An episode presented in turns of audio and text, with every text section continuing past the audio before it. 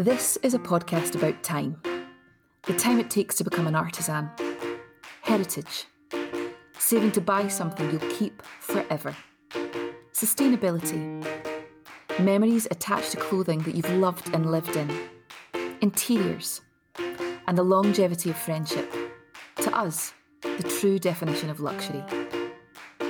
I'm Lynn Coleman. Join me and my friend Jill Brown as we chat about what makes vintage so special. Welcome to A Guide to Luxury, Season 2.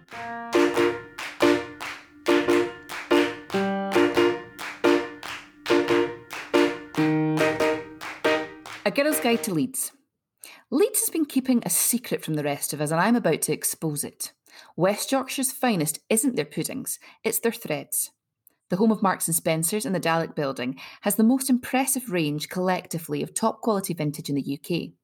You'll need to buy yourself a bus ticket, for I'm taking you to the four corners of the city, leaving no vintage stone unturned. Stop to ask the average person in the street of Leeds why they are dubbed loiners, you'll get very different answers. Some think its roots derive from the 8th century name of the district, Leodis. Others believe it's down to the yards and closes around the Brigate known as the Lowens or the Loins. Then there's my personal favourite.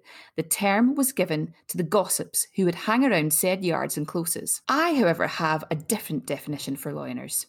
They stand alone in the style stakes, embracing individuality and celebrating vintage at its highest form. For that reason, I feel it's only fair to prepare you for its pricing. It can be expensive, but once witnessed, you'll understand why. Now, I want to tell you something, Miss Jill Brown, that when I, I haven't been to Leeds in the longest time, obviously, but when I was there, and particularly when I was researching the book, there was something really romantic about Leeds that I was totally taken aback by it. And when I was wandering around, anytime I went into a vintage shop, or actually, you know, anytime that I walked past an arcade, I kept thinking about marriage and weddings and oh my god wouldn't that be a great wedding dress? Even if it wasn't a classic wedding dress. It just it seemed to be like this you know statement gorgeous dressing at every angle. And so for this episode we'll get into that in a second but for this episode i thought that it only right to invite the queen of wedding dresses who is Miss Savannah Miller from my little black book so that she could talk about wedding dresses and and you know vintage inspiration for when you're creating your your vintage gowns. Because Leeds honestly any time that I went that's that's what came across to me this gorgeous romance. There was a place called the story of o which you know was just was just so romantic in its its picking of of outfits. There was just lots of femininity and sequins and soft, soft pieces that you you could honestly get married in. Um, but this is probably the best place to tell you that um, I might have done something a little stupid recently. Might have oh, lost, God. might have lost my mind. Yeah, I bought like five vintage wedding dresses off eBay. I'm just imagining your poor husband's face. I don't know why it just overcame me one day. I, I, just I was thinking about patterns and making dresses out of the tartan archive, because um, I've got a ton of material, and I thought, oh, I'll look at the shapes of old vintage wedding dresses. And yeah, I've lost I've lost my mind. Actually, lost my mind because now that they're all here from eBay, I I can't rip them apart to take their patterns. They're they're too beautiful. So I'm stuck. I've got like honestly, I've got six vintage wedding dresses. Are you just lounging around the house in them? I, occasionally, yeah. It's like that scene in Friends. Oh, I'm so sad about lockdown. I'd quite like to lounge around the house in wedding you dresses with you. You would have so much fun. See when we can uh, play dress up again. You can take your pick. There's a big meringue from the 80s with little pearly bits on it that's just right up your street. You can slink into that. I love it. I love it. Nothing can be quite so different from what Savannah does, though. Oh God, ex- exactly, not at all. And, and and you you will know this. I I got married in a really sort of 1930s inspired gown um, that my friend made me. But that's exactly Savannah's DNA. You know, her DNA is this gorgeous bohemian, but proper old school Hollywood 20s, 30s sirens. You know, the silhouette is just to the body, but impeccably made. And the lines on the dresses are just so romantic, like so romantic. I thought she'd be the best person to talk to about this because Leeds just made me think of romance when I was there. What about you? You've worked in Leeds loads. Do you get my romance from it? Do you know? I love Leeds. I really love it. Um, so I've I've been quite a lot, and then I've got a couple of really good friends who live there, and it's just. I suppose there's elements of it that remind me of the borders weirdly because it was it is a textile city. Do you know it's it's full of mills and all of that sort of stuff. But I love how close it is to the countryside and there's independent shopping, really good restaurants. I like it. I like it a lot. I've not vintage shopped there, so I'm I'm keen to do that whenever that's possible. It is really, it, honestly, it is really, really good. but like I said in that intro for the book, you you're best getting like a whatever the equivalent of a day saver is. A day saver is obviously the thing that you can jump on and off a bus with, just so that you can, you know, if you're feeling very, very flush and you've city hopped, then you can get yourself in a cab. But you know what? The bus system is so great there. I'm sure it still is. Yeah, I would just do that. But means that you much like glasgow when we were talking about the glasgow episode that you know the south side and the west end and the east end are all completely different. And that's that's what leeds is like. But the overriding feeling based around there was definitely that feeling of of just romance and in how the clothes looked. And it's it's but it's cool. It's it's so strange. Because you wouldn't you know you would think that that would be something that you couldn't wear in every day but actually you could and who am I? T- who am I kidding? I've been sitting around the house in 1970s uh, wedding dresses. So yeah, you can you can wear it every day. Of course you can. Of course you can. And I suppose it's it's so tied up with that part of the world is so tied up with literature, isn't it? You know, one of my best days ever, um, my when I lived in Manchester, my former flatmate was from just outside Leeds, a place called Pudsey, who Pudsey the Bear is named after. And uh, he took me on this sort of Jill's Day Out, which involved taking me to where the Bronte sisters are from. Oh, um, nothing says romance better than that. Right, right on the edge of the moors, obviously. Oh. And just absolutely, I'm going to say it wrong. Everybody from Yorkshire is going to be like, that's not how you say it. It's spelled Haworth, but I think you say Howth. Okay but obviously not with a Scottish accent, with a lovely Yorkshire accent. But it's like this beautiful town that's built on a hill. It's got mm-hmm. this big cobble street that you walk up, and it's all lovely, like art shops and antique shops. And then right at the top is the church, and then the Bronte parsonage where where they lived and they grew up. And it's just, it was like some sort of what's what's the word I'm looking for? Holy journey for me, and it was just incredible. I only really wish that Rob was straight and then I would have just married him right there and then. You're right, you would have just ran off and, and wed. See, so yeah, uh, Leeds equals love to me. Shall we chat to Savannah? When you are when you're starting something or starting the creative process, how does it work? Is it I'm seeing those little bits of, of magazine cutouts. Is that when it starts? Is it a visual picture? Generally, I so I when I was at St Martin's, I did textile. I did knitwear as my speciality. So fabric and texture has always been a really key starting point for me and imagery also but it's more you know and now anyway it's significantly more vintage inspired so i spend a lot of time going to places like portobello market in london when i can and we've got funny little vintage store where i live in in stroud called strangeness and charm and she used to do a lot of clerkenwell fair uh, vintage fair stuff. So she's got a really good eye, and I just like finding little bits and pieces around the place that that's that they generally start start it off, but in an, inevitably it's an amalgamation of a multitude of sources. Mm-hmm. Yeah, and you, for you, the thing that I gravitate towards is that that cleanness of your designs. You know, there's that there's, there's that negligee gorgeousness, which is very old Hollywood glamour Exactly. Is it is it hard to get away from that? You know, you know when you become yeah. Well, it's become very oversaturated now, unfortunately. And we, when we started doing what we were doing, it was it was not. You know, four or five years ago, it was not. We were one of a handful of people doing this, and now it's everywhere. And unfortunately, yes, it's difficult to retain your kind of authenticity when it's being i mean it's we are getting knocked off an awful lot now mm. which is t- tough but it's the nature of the game, I guess. And and yeah, I like you say, it's retaining that simplicity and that brand DNA and brand identity whilst trying to kind of not reinvent yourself, but add an extra layer that can contain something new that creates interest that nobody else has kind of thought of. But I mean, thankfully, because I did train a, a fashion designer at fashion design school, and I was worked at Alexander McQueen and stuff, I've I've got training that a lot of people who come into bridal don't have. So I look for inspiration in a way that they may not necessarily do. So often we'll nowadays we do those classic silhouettes, but we'll add funny, kooky things that you would not necessarily think to be bridal or particularly commercial. Even recently, we did a dress called Indra, and she's got this giant plissé, detachable kind of sleeve thing that comes off the side of her. That's mad.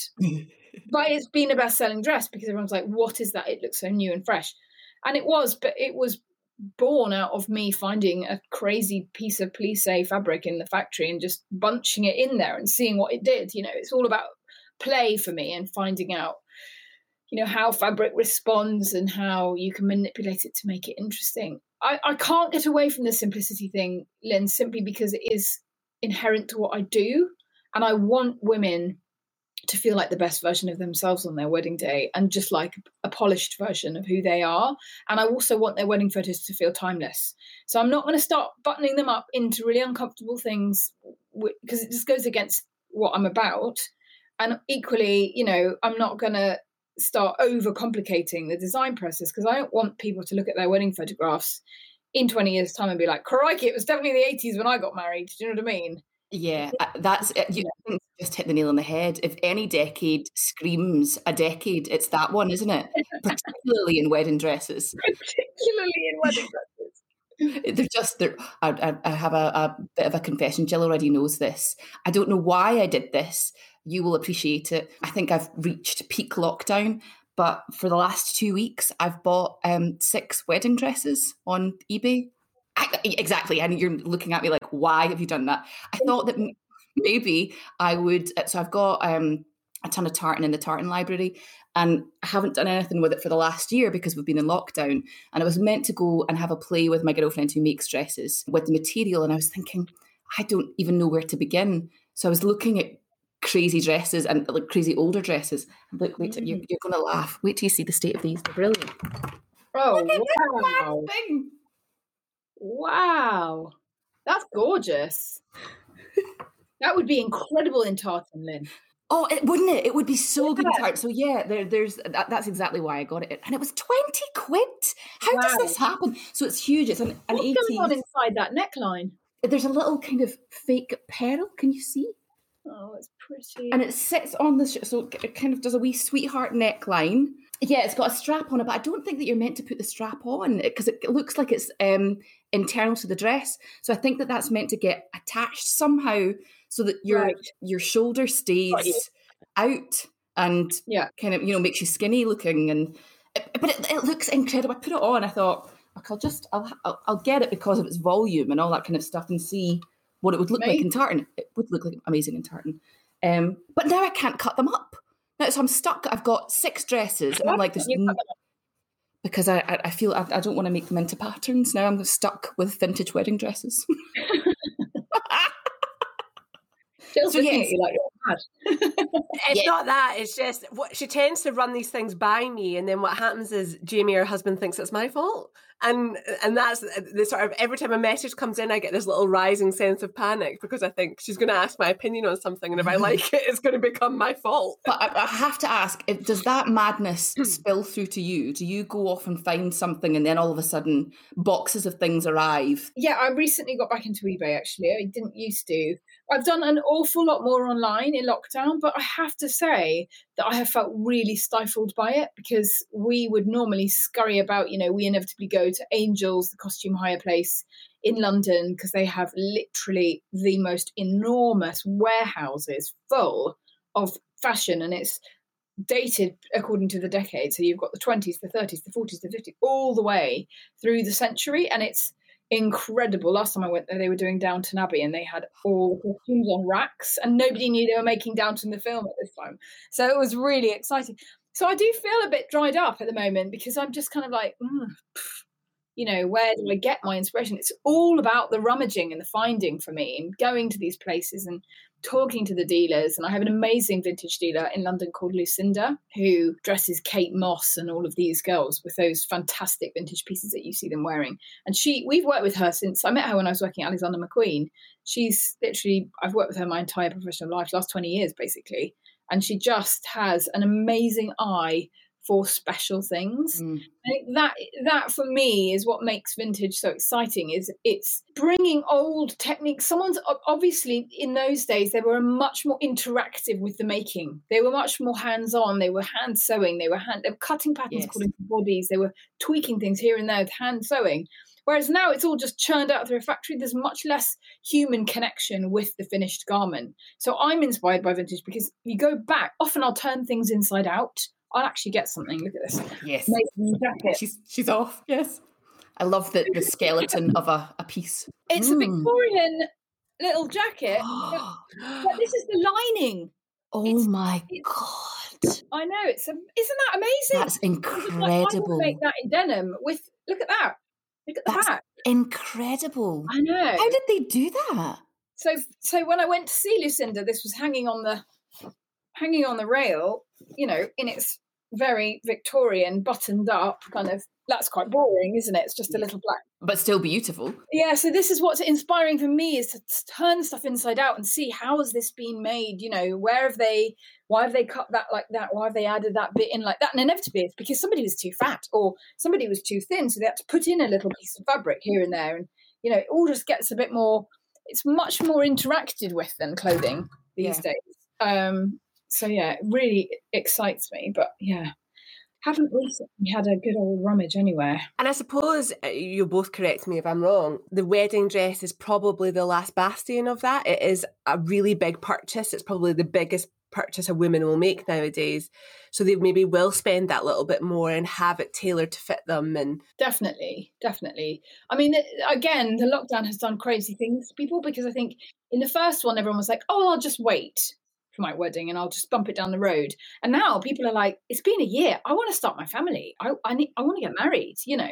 And so I think people are getting a little bit less inclined to spend as much as they might have because the, the traditional picture of what a wedding was it has been slightly shelved. I mean, it's just like, it's a free for all right now.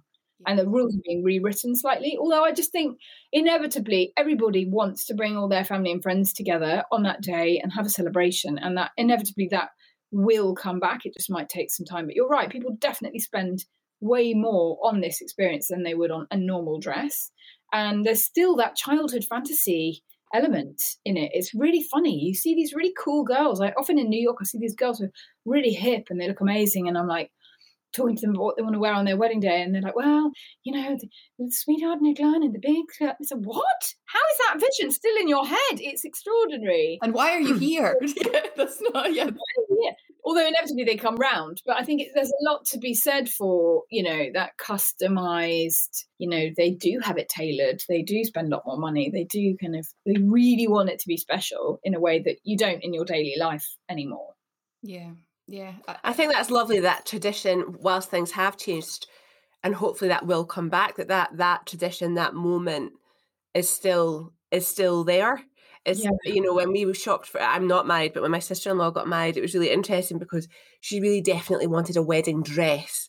Whereas I, w- everything I pulled out to show her was very much like a gown, was like a, you know, quite a fine silhouette. And mm. she was like, "No, Jill, I want a big dress." I want a big dress. I'm doing this once. That changes, you know, because you're right. Yeah. I, I, think that when when you get married, I had a really clear idea of what I wanted to look like, and I think I'd always had that vision before I had the partner. Like that, uh, you when you said that, that's nuts. I've never thought about that before. Yeah. There's no partner, but you think about your wedding dress. I know people who have wedding dress Pinterest boards and they don't even have a boyfriend. They've planned the whole thing. They've literally got table setting, the dress, the bridesmaids' outfits. The it's a bit it's a bit mad. But now, in the day of internet, well, what do you, you know? What are you going to do? Pinterest is a, a wonderful resource, and people see images and they're like, "Ooh, that could be my wedding one day." Yeah, I could understand so, that though, because what if you find that perfect image? Like that is what I've been imagining since I was eight. And well, what if I lose it? I know, but we have to kind of ask ourselves what young girls are being fed. Yes. Incidentally, in this day and age, on International Women's Day, why are children thinking about this fantasy when my prince will come? Really alarming, isn't it? And even my daughter, and I think I'm a feminist, you know, I think I'm a staunch feminist, and I'm showing my girls that women can be independent and everything else. And actually, she drew her wedding dress yesterday weirdly. And it was the little, you know, tiny little waist and the humongous skirt. And it's just like, no. So 10, 10, years ago, when William and Kate got married, so a really good friend of mine had children quite young. So mm, she was maybe two and a half. And I went round the day after in the Guardian, had did a big spread on the dress and what she wore and everything. So we were sitting on the floor looking at it, and she crawled into my lap and she was like, "Will you be a wedding lady, Jill?" Because she obviously didn't know what a bride was. Wedding lady. A wedding lady, and I was like, "Well, I, I don't know." She was like, "Oh." She looked at the the thing and she looked up to me and she went, that's sad. and I thought, at the time, what would I have been like 26? I was like, it's not really sad. You know, even at two, she had been conditioned that that was the goal. It's sad that Jill hadn't managed it at 26. Yeah. All Walt Disney's fault. We actually have to find out who the, the designer was on the Walt Disney films for every single gown that was ever With created. in this, yeah. yeah. Their Mm-hmm. fault. Mm-hmm. so, in the design process, because I'm really into this. I'm, I always get very excited about the inception of something, and over the years, you obviously have have gravitated towards that sort of 20s, 30s esthetic Mm. Are there things that you have in your archive that you will never get rid of that that stay there, or are you someone that likes to clear out and get rid of it once it's gone? Once we've done a massive, like we work on pieces for a long time, so I've had a lot of vintage for quite a long time, and I recently did do a big clear out and send it back to my dealer actually and offer her you know to do a swap because mm-hmm. i've got everything i can get out of those pieces. There are the odd there's the odd piece that i'll keep and there's the odd piece that i can actually wear that i will use in my life but generally i don't know what's i think it's because my house isn't enormous. I don't have huge amounts of storage in my studio and i really like and value having clear space and not too much stuff around. And um so yeah, I, I haven't got like a, a, a, crazy archive. I know I'll probably look back and be like, I wish I'd hung on to those things. But you just ultimately you've got to deal with the right here and right now, and day to day, it's just not practical for me to kind of hang on to it all, unfortunately. But I suppose that's the, the process for, in, in, a designer. Uh, that they do that, don't they? It's it's a kind of modern thing where we talk about archives now, and archives were archives are collectors and not everybody is a collector. You know you're you're not a collector you're a designer. I remember talking oh, this would have been 10 years ago. I can't remember her name this is terrible. She was the designer and founder of bus stop you know who the, the oh, bus stop was i know i can't remember her name she was amazing. So I, I did an interview with her uh, it was it must have been a decade ago for the for the paper and I asked her about it. You know, I was like, oh, so you must have this incredible archive. And she was like, absolutely not. I don't. And, and in fact, she was like, I even looking at those dresses, they they completely turned me off because the 60s. So I'm, you know, I'm I'm only interested in moving forward and designing forward. And and it it, it completely threw me, you know, because I was like, oh, oh, okay. But wow. I, I know, right? I, I was, I was so she she doesn't have any of her old pieces oh, all. God, what I wish for her, her archive. I love Bus Stop. Bus Stop is incredible, isn't it? It's really incredible. Yeah. It's the the lesser known sister to Biba. You know, everybody yeah. thinks about Biba, but Bus Stop was this. Yeah, God, she was amazing. Go back in time and live in that era. Yes, me too. So incredible. Absolutely, absolutely. So right now we are stuck, and you can't go and rummage. But when you can go and rummage, is it London or do you like to jump on a plane? Do you like to get to Milan or or I mean I'd love to jump on a plane, but I have three kids and the reality is traveling is challenging. Already in my normal life, I'm in China twice a year for a good 10 day period and then I'm in New York every 6 weeks. So it doesn't really happen that traveling. Generally, it is London. But obviously, because of the lockdown, we've all been forced to kind of find new ways to do things. And I have forged a lot of relationships online with vintage dealers, bought stuff online, had it sent to me. It's not as, you don't get the same thrill because a lot of it for me is rummaging and being like, oh, look, I found this piece of treasure in a heap of rubbish. Um, you know, and that's really special. And it, it is also, it's about the amalgamation, isn't it? So often, if I do a big vintage shopping day and I find various different things, I'll mash them all together in a component from this waistline, and you know, then I like this hem, and then I'll put that little bit of sleeve detail on it, and you know, it's the fusion that makes it interesting. So yeah, I'm really looking forward to getting back into searching for things. And I, I do look at photographs as well, you know, old archive like Galliano back in the 90s. Yes. Amazing draping. He was really, really inspired by 30s Hollywood as well in those days. And so there's a lot of kind of simplistic, kind of beautiful bias cutting and interesting draping that I look at as well. And which is so hard. I don't think mm. people really understand how difficult it is to cut material on the bias. It's it's a really tricky thing to do. Tell someone how how, how you do it. Like you know, what's the the it's basically against the grain of the material, isn't it? Fabric, yeah. So if you were to look at fabric on a loom, you've got threads running in the warp and the weft. So one's running vertically and one's running horizontally, and that's all the way through the fabric.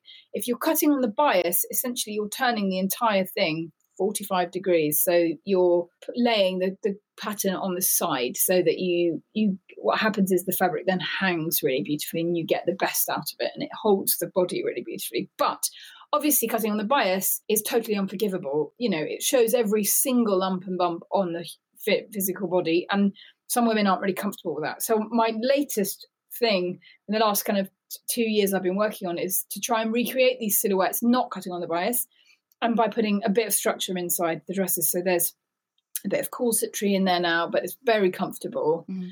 and you know a lot more uh, stretch fabrics being used so that I can still get those beautiful, clean silhouettes and those lovely drapes, but it's more forgiving. And it, you know, we go we got up to a size 20 from a size four. And it's really important to me that the brand is inclusive and that everyone feels amazing in those dresses and can achieve that look without feeling uncomfortable or self-conscious. No, you're right, actually. You can if you if you are clever with what you're doing inside you can make that outside look it's, it's just about the, the design aspect of it can we just go to new york now and all go vintage shopping wouldn't that be nice? Oh. Like leave oh, the kids, jump on a flight.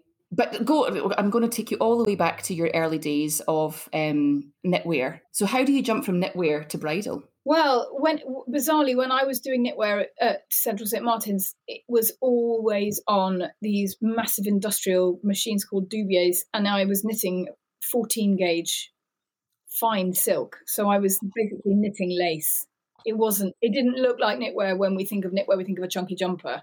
It was super fine gossamer thin lace and you know pointelle holes and i would do this thing called racking so that it just created i was basically making lace and carrying stitches across and it was really really pretty. And then i um i did a lot of work with strips of this. I knitted silk strips and then i'd kind of sewn them all together. So they didn't it just didn't look like traditional knitwear. It was very delicate.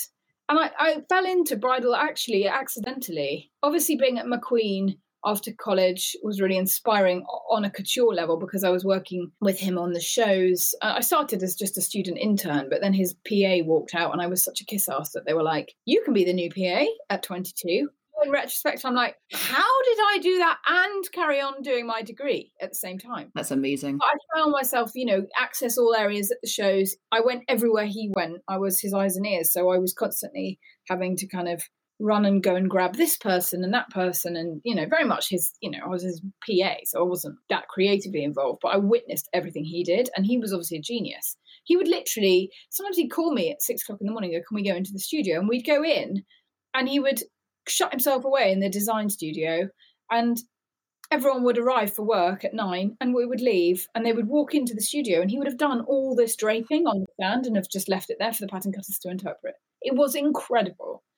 So my kind of love of the the fabulous was really inspired there and i and i had my wedding bizarrely, my sister was dating Jude Law at the time, so there were paparazzi at my wedding up trees, unbeknownst to us. They she'd had some security guy come and sweep the area. I didn't know any of this was going on, by the way. And and some guy had got in a camo suit and gone up a tree and photographed the whole wedding from the sky. So we had these amazing aerial. Oh, that's actually, I was disgusted, but no, what a gift. I know. So that was on the front cover of Hello magazine, OBS. And then um, some woman from New York contacted me and said she's called um, Molly Guy, and she was the first kind of bohemian bridal boutique in New York. She just said, Look, we've got to collaborate. People aren't doing weddings like this and they need to be doing them. And I got married in 2005. So, you know, it was a long time ago. It was way before Pinterest existed. And we just happened to have a wedding outside and have flowers in our hair and have banqueting tables and teepees because that's the kind of stuff we liked. I was 26 years old, you know, straight out of a festival, basically. Yeah, so she she kind of got in touch and we just started hatch, hatching plans about six years ago and then yeah the rest is history. I didn't really ever intend to to it went really well you see the collaboration. And so she said i, I said to her after a year you know i think i'm going to go it alone because this is going really well for me and i think it you know it's worth me giving it a shot. And and it just sort of took off from there really. That one and one niceness don't you with a with a client and you get to see it all the way through to the the finished day essentially. And it's and that's very different from churning out four collections a year and you know getting sucked into that cycle that that that ugliness that fashion has has turned into, which I think will slow down. I I completely get why you've blossomed into this, and having seen, yeah, you do this over years, it it, it totally makes sense. Yeah, exactly. Lynn, seeing somebody on their wedding day in something that you've designed, beaming up at the person they love, it's just so gratifying. It's miraculous. It's like honestly, I, I I'd never anticipated that part when I started doing it. I just thought, oh, pretty dresses, this is fun, you know. Never really thought how it was going to make me feel, and it's just as a as a lover and somebody who's hopelessly romantic, it, it could not be a more magical gig. To be honest, I love it. The capes that you put over those gowns, they just oh, Jill, have you ever seen them? So Jill has a habit of going online when when we're in the middle of of podcasting. So when we podcast later, you can go online, look at um Savannah's just these beautiful yeah, they're just gorgeous, and they they don't even need to be for a wedding dress. They could be for anything, couldn't they? Yeah, well, the idea behind those was to just give people that because obviously what we do isn't that traditional, and people when they have that vision in their head of the wedding dress, it's there is tulle involved. There is kind of frou frou and that sheer ethereal, whimsical kind of thing texture needs to be there. So we started to make these capes as a way for a contemporary bride to feel like she felt a bit more bridal, but and also it's interchangeable. So on one of our dresses, it's completely backless, high neck silk dress called Kate, and it has tulle sleeves that have a slit in them. So she looks like she's sort of got these gossamer wings on for the ceremony, and then they kind of snap out there on poppers so they can come away for your party. So you just look like you're in a fabulous slip dress. So yeah, I mean it's it's it's fun. It's magical. It is gorgeous. That the, the, when I when I got married to Jamie, when when was it? Th- three coming up for three years now. I really wanted um, a giant veil, like a like a giant veil. But you have no idea how heavy those things are. And my, my, my, girlfriend, God love her, she did this as a gift for me. So she she makes dresses. She hand sewed this incredible lace that we'd found all the way around this like nine foot. I know, right? Good friend, good friend.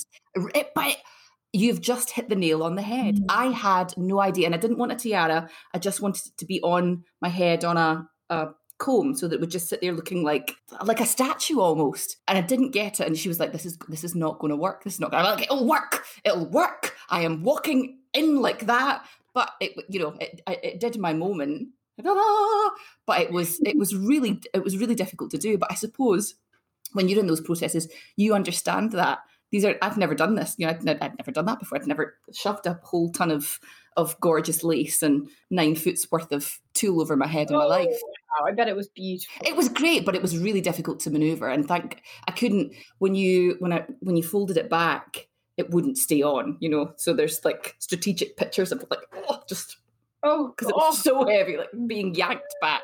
But yeah, the, the, the couple of images that I got were worth it. and they're timeless. You wouldn't know. It was, there's no 80s puff sleeves there.